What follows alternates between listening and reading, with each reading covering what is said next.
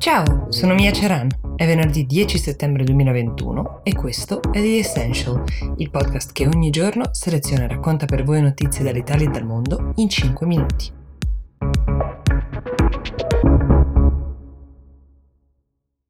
Delle proteste delle donne in Afghanistan ci sta parlando molto bene, dal posto peraltro, Cecilia Sala, la trovate sul profilo Instagram di Will, ma vale la pena farlo anche da questo podcast. Martedì i talebani hanno annunciato, eh, come forse sapete, il loro governo, un governo senza donne, il che ha generato immediatamente una reazione sia su scala internazionale che a livello domestico. Lo stupore e il disappunto degli americani in particolare per questa notizia è visto da molti esperti come ipocrita. Si dice che fosse tutto ampiamente previsto negli accordi presi con i talebani per il ritiro. Nessuno può invece mettere in discussione il coraggio e l'onestà intellettuale intellettuali delle donne afghane che sfidano i talebani in questi giorni per manifestare per strada. Alcune di loro sono state picchiate, altre percosse con degli strumenti che generano delle scosse elettriche. Che cosa le spinge a protestare nonostante tutto? Temono di perdere i diritti acquisiti negli ultimi vent'anni. Hanno già scoperto che verrà abolito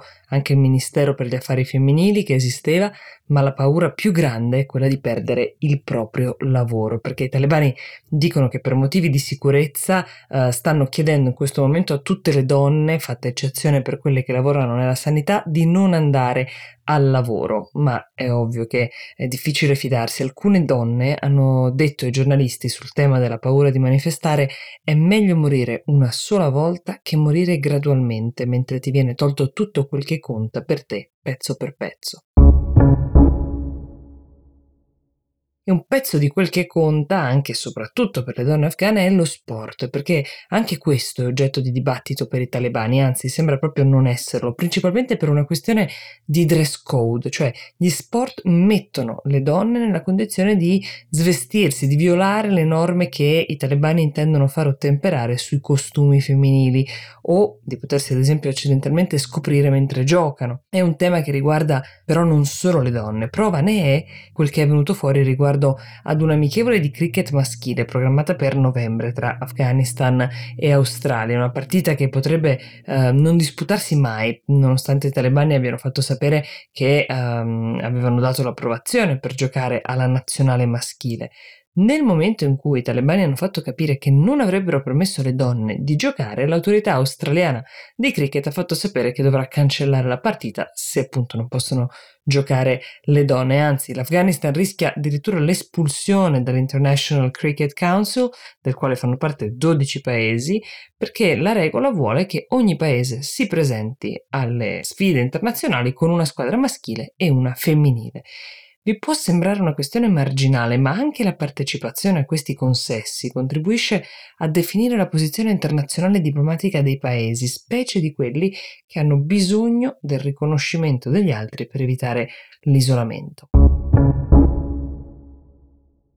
E a proposito di isolamento, breve aggiornamento dalla Corea del Nord dove Kim Jong-un è tornato a prendersi la scena, lo ha fatto in occasione della grande parata per i 73 anni dalla fondazione della Repubblica Popolare Democratica democratica si fa per dire, della Corea del Nord. Queste parate di solito sono sempre state uno show con grande sfoggio di forza, soprattutto militare, missili potenti, veicoli da guerra che appunto mostravano quanto fosse forte il paese. Quest'anno invece niente missili balistici, un nuovo look per uh, alcuni soldati che sfilavano, in particolare per la Guardia Rossa Operaia e Contadina, che è quella dedita alla difesa civile della patria. Sono quasi 6 milioni di riservisti che lavorano di fatto nei campi e in fabbrica e che nel tempo libero sono parte della protezione civile del regime. Si sono presentati in tutte di protezione rosse e maschere antigas. Il colpo d'occhio di questa immagine è molto forte.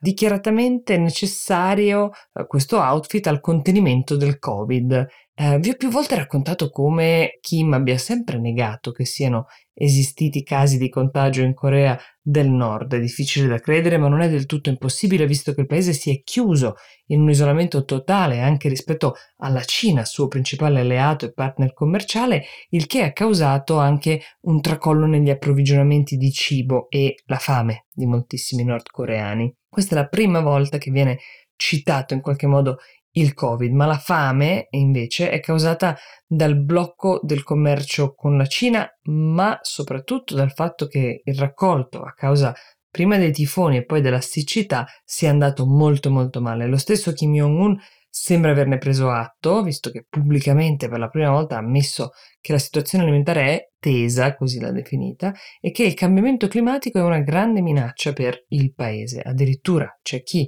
vedendolo molto dimagrito rispetto al solito, ha pensato ad una dieta solidale quasi per mostrarsi meno pingue, diciamo, di fronte alla popolazione, mentre altri parlano, come da sempre, da anni, gira voce, di una malattia molto grave. Ricordatevi che domani sabato troverete un nuovo episodio di The Essential, però potete contribuire voi a realizzarlo mandandoci i vostri suggerimenti, scrivendoci a essential-willmedia.it. Io vi auguro una buona giornata.